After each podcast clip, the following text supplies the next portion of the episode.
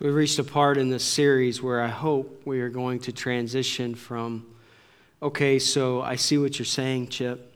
I see it's clearly taught in Scripture. I see that God's plan has always been to set apart uh, a people um, uh, for His purposes. And I see that, and I, I get how it is, it is vital to His plan, His design.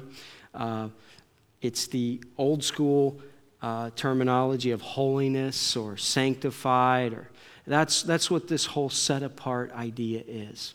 So we've kind of tried to set the framework for that. And we're realizing in this, in this series three things that we are set apart by Him, we are set apart to Him, but we are set apart for Him also. And so if we've looked at the by Him, um, really the idea was that in the, in the Old Testament, as God is introducing himself to us, um, as he's revealing his, his plan, his will, early on, he was very intent on helping us to see that he wants to set us apart. And the way he started to do that was by calling out a people and then making them a very set apart people from all the lands around them. And he had this whole list of, of rules and regulations and rituals that he asked them to do. And primarily that was to create an identity. I am God's person. This is who I am. I am vastly different than the, the countries, the worlds, and nations around me because I am serving this one God. And, uh, and, that's why today we don't follow uh, those rules and regulations because they were for a certain time, for a certain purpose. I hope you enjoy pork, right? I do. Um, thank the Lord that He said, you know what, that was just an object lesson, and uh, it's not really, you know, Jesus is like, it's not what comes into a man that defiles him, it's what comes out of a man. And in those statements, He totally just abolished all that Old Testament stuff. What he was doing was he was setting a, a, he was making an object lesson for them to grab onto and for us to grab onto. But we see as his story continues in the Old Testament, as we're moving closer to the whole big ball of wax, Jesus Christ, uh, his pro- he begins to inspire his prophets to share to them that, listen, being holy or being set apart, it was uh, trying to observe this, this, this, this, and this, and then obviously failing and sacrificing to ask for forgiveness and to, to, uh, to be right with God. But it was, it was all about that. But what I'm wanting you to see is that my ultimate the plan, the design has always been, was not just for you to follow, try to make yourself holy. It's for me, through the person of the Holy Spirit, to come into your life, the Holy One, the Holy Spirit, to come into your life, and in so doing, to begin to make you holy. And we see that as Ezekiel and Isaiah and the prophets, the minor, the major prophets, the minor prophets begin, Joel, I'm going to I'm going to pour my Holy Spirit on all people. As he begins to, uh, begins to introduce them to that, we see that Jesus comes and he lives and even as he's winding down, his, look at Thursday night's conversations before Friday's crucifixion, John 14, 15, 16. He can't stop talking about one thing the Holy Spirit. The Holy Spirit the Holy Spirit. I am going to send a comforter. I'm going to send this one. And in fact, he tells them to wait as he's getting ready to ascend. He says, I want you to wait for the promise of the Father the big deal of all the promises God has had in Scripture. The promise of the Father is the big one. And the promise of the Father is what? I will pour out my Holy Spirit on you. And those 120 in an upper room, the church started. The church started because of one thing the power and the presence of the Holy Spirit showed up. And in this, it completely reorients who we're supposed to be and what is going on. And now we get, hey, he has called us to be set apart. And you know what? It is possible now because of the Holy Spirit that is available to us. And so, in understanding what does it mean to be set apart, what does it mean to fulfill God's purpose for my life and His purpose in this world? Well, He's going to do it through a, what is it, uh, Peter says? He's going to do it through a royal priesthood, a holy nation, a, a people set apart to declare the praises of His glory. He is going to be able to do that when He comes into our heart and life through the person of the Holy Spirit. And so now it is, it's, it's attainable. It can happen. But it's not on your it's not on your merit. It's not on your ability. It's simply in allowing the Holy Spirit into your life and having him do his work in us. And so we've seen that we are set apart by him, that being set apart is a work of the Holy Spirit. Now, we're obviously operating with this paradigm that holiness is best understood as Christ likeness and that actually holiness is also understood in the realm of love. Because if this is what God wants to do with us, to make us holy, at the same time, He's told us that everything hangs on loving God and loving others, then these two must be interconnected, intertwined. For so long, we think of holiness as, as something that's individual or it's about making us into something that it's like a trophy type idea. That's never been the purpose of God. He wants to make us set apart so that we are able to love Him and to love others. And in fact, the last week of this series, we're going to especially focus on what does it mean to be a holy person? It really means a life that is dedicated to loving others, serving His kingdom. That's what it means. The holiest people in the world are the people who love others and give themselves to, uh, to serving others. So, we want to jump into the second part. And I want to start it by this little story. And you can look this up. I'm sure some of you will. you know, you're preaching in the 21st century now. You say something, somebody's like, oh, I'll just Google that, you know um, which is fine. You, you, should be able to do that. The, the, old joke was preachers would tell stories, and sometimes, you know, that's great. I'm, I'm not telling any false stories or making stuff up. But um, Hiroo Onoda. We got a picture of him here. This is Hiroo Onoda. 1974, this picture was taken. 29 years. 29 years after the Japanese surrendered in World War II. 1945, right? This is a picture of Hiroo Onoda in 1974. For 29 years, Hiroo Onoda had refused to surrender. Here's how the story went. Early in 1945, he was dropped off by the Japanese in the Philippine, the Philippine Islands. And he was instructed by his commander do not surrender. Do not surrender. It doesn't even matter if Japan surrenders, you do not surrender. And Hiroo Onoda, being a good, a good soldier, took that to heart and refused to surrender. And here's how his story went for 29 years. Listen to this. All efforts to convince him to surrender or capture him failed. He ignored messages from loudspeakers announcing Japan's surrender, and that now even Japan was now an ally of the United States. 29 years, right? Leaflets were dropped over the jungle begging him to surrender so he could return to Japan. He refused to believe or surrender. Over the years, he lived off the land, he raided the fields and the gardens of local citizens. He was responsible for killing at least 30 nationals during his 29 year personal war. Almost a half million dollars was spent trying to locate and to convince him to surrender. 13,000 men were used to try to locate him. Finally, on March 10, 1974, Onoda surrendered his rusty sword after receiving a personal command from his former superior officer, who read the terms of the ceasefire order. He handed over his sword, and, it was, and he was actually pardoned. The war was over finally for Onoda. He was 22 years old when he was left on the island.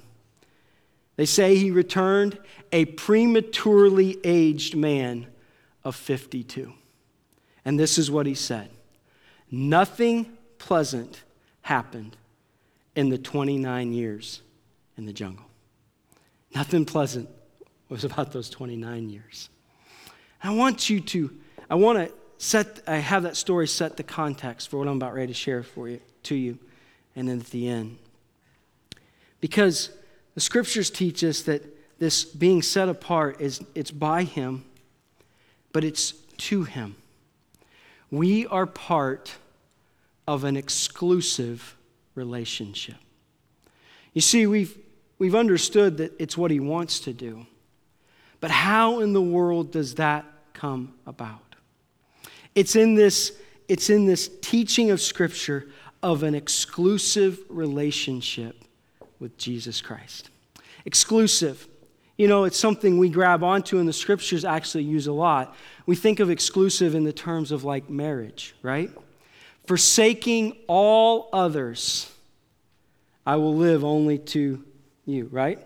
You said those words as you stood and took your vows. Forsaking all others, I am entering into an exclusive relationship, right? And to break that, it, we use terms like adultery. And you know what? It is, it is exactly the same terminology that God uses about our relationship with Him. He uses terms like in the Old Testament, the nation of Israel, when they would turn to other gods and they would forsake Him, He would use terminology like, You have committed adultery against me. I want you to think about what that means, how that plays out. Maybe you've experienced that, you've seen that happen um, when there is adultery that takes place, and the pain and the suffering and the rage and the disappointment and the devastation that it causes in a marriage relationship. And that's what he says when you turn from me. I, I, I am wanting an exclusive relationship with you. Remember the second, the second commandment he gave in his moral law? You shall have no other gods before me. This is an exclusive deal. He, uh, he says things like, I, the Lord your God, am a jealous God. It's exclusive. That's what his, that's what his that's what his design is. That's what he's going for is I want to be yours and I want you to be mine. And he does things like covenants and he makes promises and he gives himself completely to us in the goal in the end that you and I will also enter into an exclusive relationship with. And so I want to talk about for a, mo- a few moments how the scriptures kind of give us an idea of how this works out. God is calling me to an exclusive relationship with Him.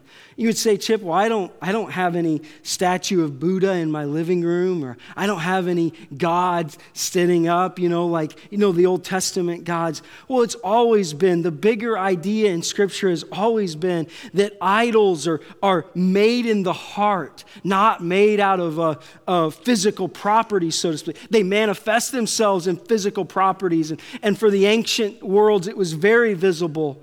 But it still has always been the idea that the idols that we can create become all sorts of things that we follow after that we neglect our relationship with God to pursue. And anytime we have an affection or a love for something that is contrary to the person of who God is and his teaching, his teachings and, and what would violate our relationship with him, it becomes an idol and it becomes something that is, is uh, it violates this exclusive relationship he wants to have with us. Did you say, okay, I get that. I figured when you when you started this series you were going to talk about this, right? Set apart, set apart to what? I want you to see some things in the scriptures, the New Testament, how this works out, how this plays out. The book of Ephesians, if you were to open the book of Ephesians, you would quickly understand that these people were, uh, man, they were, they were exemplary believers. They were, they were on fire for God. They had a lot of great stuff. He says a lot of wonderful things about them in chapter 1. Um, But Paul begins to pray for them in chapter 3. And he begins to say things like, I'm on my knees. It's a very intensive word. And I'm praying this, chapter, uh, Ephesians chapter 3, verse 16. I pray that out of his glorious riches, he may strengthen you with power through what? Holy Spirit. Here we go. That's the only way we should understand Christianity. It's not us doing something, it's him in us, Christ in you, empowering you. The Holy Spirit, through his Spirit, in your inner being. So that Christ may what? Dwell in your hearts through faith. And if you're like me, you're like, whoa, whoa, whoa, whoa, whoa. These people are Christians. Christ is already in their lives. What do you mean Christ needs to dwell in their lives? He already is dwelling in their lives. It's already very apparent, chapter 1 of Ephesians. These people are believers, they have the Holy Spirit. Why is Paul praying that they might dwell? Well, I'm glad you asked. Because this is so intentional, it's so beautiful. In fact, there's Robert Munger wrote a really, really popular book on this called My Heart, Christ Home. And in that, um, he takes that word, and we begin to realize that that word is an intense word. Um, let me see, who was I? Uh, MacArthur this week has a lot of material on this word. I was looking at him, and I don't want to go spit that out right now. But basically, it's this idea that Christ might dwell in your, in your heart. But Paul's prayer is that dwelling might grow until he becomes Lord of your heart, of every part of your life. He's praying that this dwelling that Christ has is one of master, of Lord, of everything. If you've ever read Munger's book, it's this idea of, you know, Christ has become a guest. You've invited him into your heart, you've invited him into your home. But his desire has always been to be the master of your home. I pray that Christ may dwell in your heart through faith. And I pray that when this happens, what's going to happen? You are going to be rooted and established in what? Love. You know, it's later on in Ephesians chapter 5 that he prays this Don't be drunk with wine, wherein is excess, but be filled with the Holy Spirit. That's a whole nother sermon. I love to preach on that passage right there because it's so beautiful. You say again, they have the Holy Spirit. These people are Christians. Romans chapter 8 says, you, You're only a Christian if the Holy Spirit's in you. What is Paul talking about? He keeps coming back to this theme, but Christ may dwell, that you might be filled. The idea of filled, it's a beautiful thing that it, it can mean a, a lot of different things, but at the heart of it, it is that you might be controlled by the Holy Spirit. Just, it's a contrast, right? Um, it's a contrast. When you drink wine and you begin to drink it to excess, it begins to control you. Amen? You ever been there? you are not in control. That's what we begin to call drunkenness.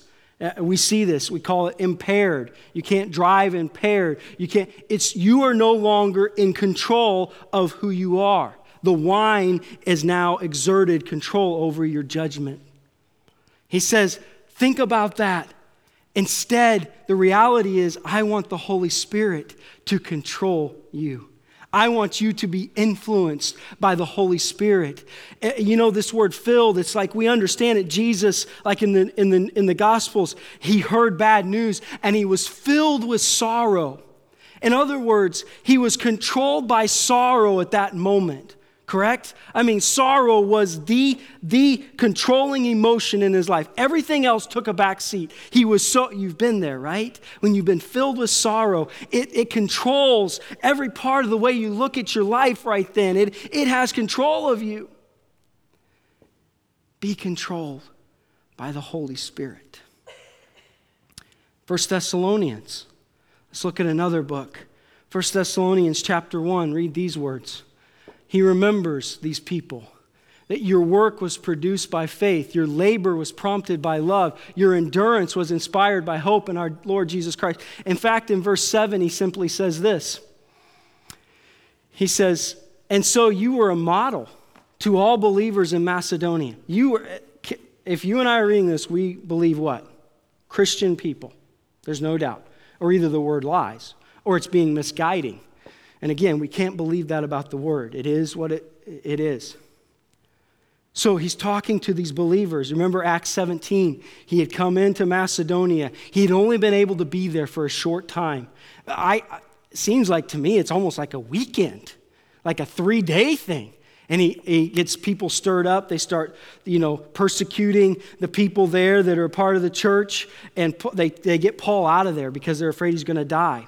And Paul had to leave. He was there. He shared the gospel with them. They were converted. The church was started. But he had to get out of there. And so he didn't have time to stay with them and teach them things. And in fact, you begin to realize that as you read further in this epistle. Chapter 3, he begins to say things like this. So these are exemplary model believers, right? And he's, he begins to say this. He says, Night and day, I have been praying most earnestly that I might see you and supply what is what? Lacking in your faith. Man, I got to share the gospel with you, but man, I want to get back. I've even sent Timothy back to check and see if you're okay because there's another theme of persecution in that book. But I'm really concerned about something. There's something I didn't get to share with you. He says, and I'm praying that the God, our Father Himself, and our Lord Jesus Christ will clear the way for me to come so that the Lord make your love increase and overflow for each other and for everyone else, just as ours does for you. Again, love here is a common theme that he may strengthen, verse 13, that he may strengthen your heart so that you might be what? Blameless and holy in the presence of God our Father and the Lord Jesus Christ when he comes. And then he finishes that book with this simple prayer May the very God of peace sanctify you through and through. Completely, entirely. All of you, right? Everything. Exclusive. I pray that the God of peace would set you apart, sanctify you. I've been praying about this night and day. I want to share what's lacking in your faith. And he finishes this I'm praying that he might set you apart through and through, that he might continue to enable you to walk into this exclusive relationship with him. Faithful is he who has called you, who also would do it. Remember, the onus is on him, it's the Holy Spirit, by him. It's not you, it's Him working in you, bringing you to a point where you are like through and through, baby. It's everything about me is committed to everything about you. Right? That seems like that could be a good song somewhere. Look at Jesus' words, Matthew 16. If you want to be my disciple, whoever wants to be my disciple must what? Deny himself, take up his cross and follow me. Man, this is exclusive stuff. This is radical stuff. What do you mean deny yourself? So that means I don't eat a second plate. I'm denying myself. I'm going to be a Jesus follower. I'm not going to eat those donuts today. That's not the kind of denying thing we're talking about here. The idea is that we see ourselves, who we are, as sinful, as broken, as self centered people who always pursue our own thing above everything else. That's how we're wired. And you know what? We say, I hate that about me. And I see what it's caused in my life. It keeps making a mess. I keep having broken relationships. I keep living with guilt and condemnation. I can't do what I want to do. I, you know what? I'm willing to turn my back on the sinful, fallen part of myself. I'm going to deny myself. I'm going to take up my cross. The instrument, you know, today we use this whole idea of you carry your cross. This is my cross to bear. Please don't say that to me, okay? That's not what the, the idea of cross is in the, Old, in, the, in the scriptures. You don't carry a cross around. Jesus carried a cross for a little bit of time, and then he did what? He died on it. The cross is always a symbol of death. Your husband is not your cross to bear. Your wife is not your cross. Unless they're going to kill you, then you're right. They were definitely your cross. It's, so he's saying, listen, to follow me, you deny the sinful self. Now, we're all created uniquely, personality. We're not denying how He wired us, but we're denying this fallen part of our nature. We're willing to say no to it. And now we're even willing to say, you know what? I'm willing to die to it. I'm willing to allow Jesus to put it to death in my life and follow Him. Follow after me, follow and keep following Him. So Jesus saw this exclusive relationship, obviously. Look at Romans chapter 6. For we know that our old self was crucified with him, so that the body ruled by sin might be done away with, so that we should be no longer slaves to sin. I am so sick and tired of our modern culture, Christian culture, that has downplayed these scriptures in, in, so that we can make people feel secure and safe and they can feel good and, and, and we're going to manage sin. The scriptures never, I love what MacArthur said this week about this. He says, listen, our, our, our, our, anyway, I'm getting off on a tangent. I got to stay where I'm at.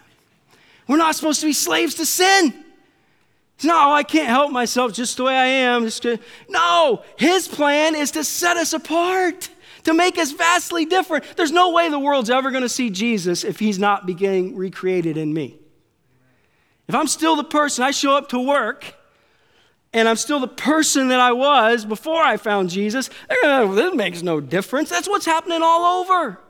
I don't know how many times I've seen this. I've, I've heard people talk about it to me. Yeah, those Christian people, you know what? They say things on Sunday, but you ought to see the way they do business and the way they, they act and, the, and all this junk at work. How, why should I believe anything's different about them? It's because it's not supposed to be. We're no longer slaves to sin because anyone who has died has been set free from sin. Now, if we died with Christ, we believe that he lived with him. For we know, for we know that since Christ was raised from the dead, he cannot die again. Death no longer has master over him. The death he died, he died to sin once and all. The life he lives, he lives to God. In the same way, in the same way, count yourselves dead to sin, but alive to Jesus Christ. And then he goes on in verse 13 and says this you know what he's done, you see it. You need to count. It's a counting term there. It's reckon. It's believe it for yourself now. It's the imputed kind of thing. You know what? I see what he's done. He's died. He died so that sin might not have mastery over me. I believe that he died to do that. I believe that he can do it for me. Verse 13, he says, What? Do not offer any part of yourself to sin as an instrument of wickedness, but rather offer yourself to God as those who have been brought from death to life. Offer every part of yourself as an instrument of righteousness. It's this idea, these three kind of things know, count, and offer. Man, it's really quiet in here. I'm trying hard to get through this, man. This I gotta go. No count and offer. You see, it's this whole idea that God is calling us to an exclusive relationship with Him. How does that happen? Well, obviously, it's happening in a believer's life. It's happening in a believer's life. If you're not a believer, or if you're not a believer here today, then this message is something you can just put on the back burner. You need to find Jesus Christ first. This is kind of just FYI for you. This is to believers. Everywhere in Scripture, this is taught. It's to believers. It's not to those who are, don't know God need to make, it's to believers. You're exemplary believers, but I've been praying earnestly that you might have fulfill what's lacking in your faith. So you need to allow yourself to be sanctified, set apart through and through. Now, believers, Roman believers, set yourself, offer yourselves as instruments of righteousness, not instruments to sin. And in fact, in Romans chapter 12, as he's culminating all of the here's what God's done and here's what it means to you, he starts the practical side of Romans 12, 13, 14, 15, 16 with this. Therefore, I urge you, in light, I beg you, it's Paul's strong language. This means a lot to Paul. This is like my drug addict son, and I am on my knees before him. Please stop doing this. Stop destroying your life. It's that kind of emotion. I beg you, I urge you, brothers and sisters, believers, not heathens, Christians. I urge you, Christians, in view of God's mercy, not motivated because you ought to, it's motivated because God has given you the freedom in Him. He's given you this new life. Because of that, offer yourself, your bodies, as a living sacrifice, holy and pleasing to God. This is the only thing that makes sense, is that phrase. This is your true and proper worship. What I'm trying to communicate to you today is that this being set apart, it brings us to a point. God will bring us to the point by the power of His Holy Spirit and through His Word to understand that, you know what? I need to be all in on this. Exclusive relationship calls for me to be all in. If God is going to do what He's always wanted to do with us, he invites us to be all in with Him.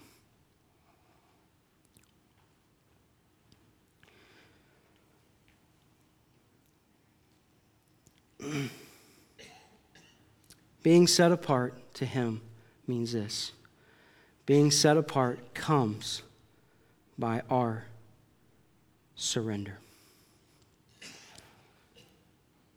For you and I to be holy, it will call for us to be surrendered completely to Him. I'm not preaching a perfection, but I am preaching a motive that is completely set on loving God and loving others. Absolutely. Surrender says, I can hold on and have what I can get or I can let go and have what God has planned for me. There's only so much you can pull off with your life. There's a whole lot more that God can do with your life. But He needs you completely consecrated, surrendered, willing to walk away from whatever it is in your life that you keep saying, you know what, I love God, but I love this a little more because I keep coming back to this. And I know I'm not supposed to, but I love it a little more. I'm willing to say, God, I'm going to deny myself. I'm willing to turn. I'm willing to exercise my will here and then be empowered by your Holy Spirit to live a new life in Jesus Christ. I love what Elizabeth Elliot says. I don't know if this was Jim or Elizabeth. Remember the famous missionary Jim Elliot that died? His wife said this. I don't know if she was quoting Jim, but she says this He is no fool who gives what he cannot keep to gain what he cannot lose. This is the whole phenomenon of surrender. This is the whole Jesus saying, unless a kernel of corn goes in the ground and dies, only then can it bear fruit. This is the whole idea of if I want my life to count, I want my life to be what it was designed and created to be, then I have got to step up to the plate where I am willing to let go and let God be master, Lord of everything. We've preached this so often as a negative thing. I'm telling you, it's the most positive thing in the world.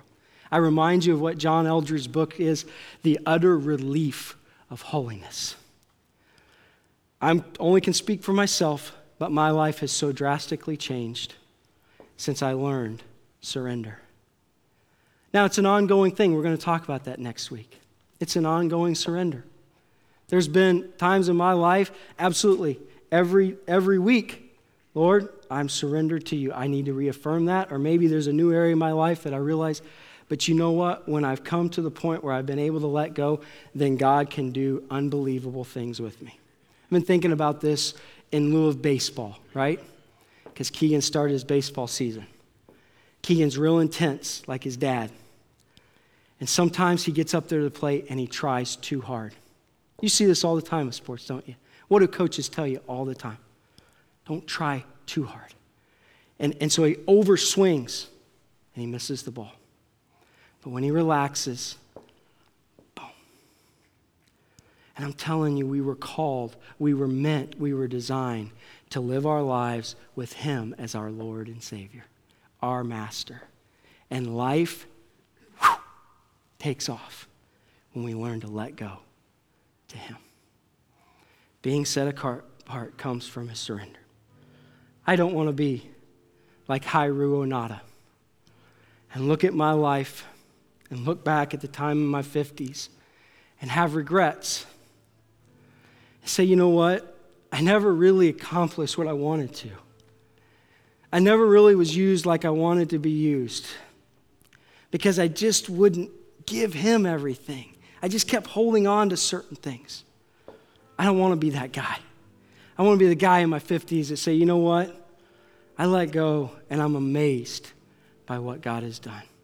You know, Paul's prayer in chapter 3 of Ephesians when he said, when he said, I pray that you might, Christ may dwell in your heart by faith, he finishes that prayer by praying this Now unto him who is able to do exceedingly abundant above all that we can ask or imagine. That's dream stuff. That's the life you've always wanted stuff, according to the what? The Holy Spirit that works in you. He can do more than you can ever imagine with your life if you're willing to give Him everything. Father, I hope, I know that you speak through your word. Lord, my prayer today is that we would just grab a hold of the unbelievable potential that our lives have when we give everything to you. Father, whatever that means for each individual, I just pray that you'll take these moments and cement it to our heart, that it doesn't go away, that we're consistently, continually reminded that you call us to be set apart to an exclusive relationship with you. And when that happens, there is no lid, there is no cap on what you do with our lives. So, Father, challenge each one of us to live a life surrendered. Lord, help me continue to grow my surrender to you. And all of us, I pray. Pray these things in Jesus' name and for your sake. Amen.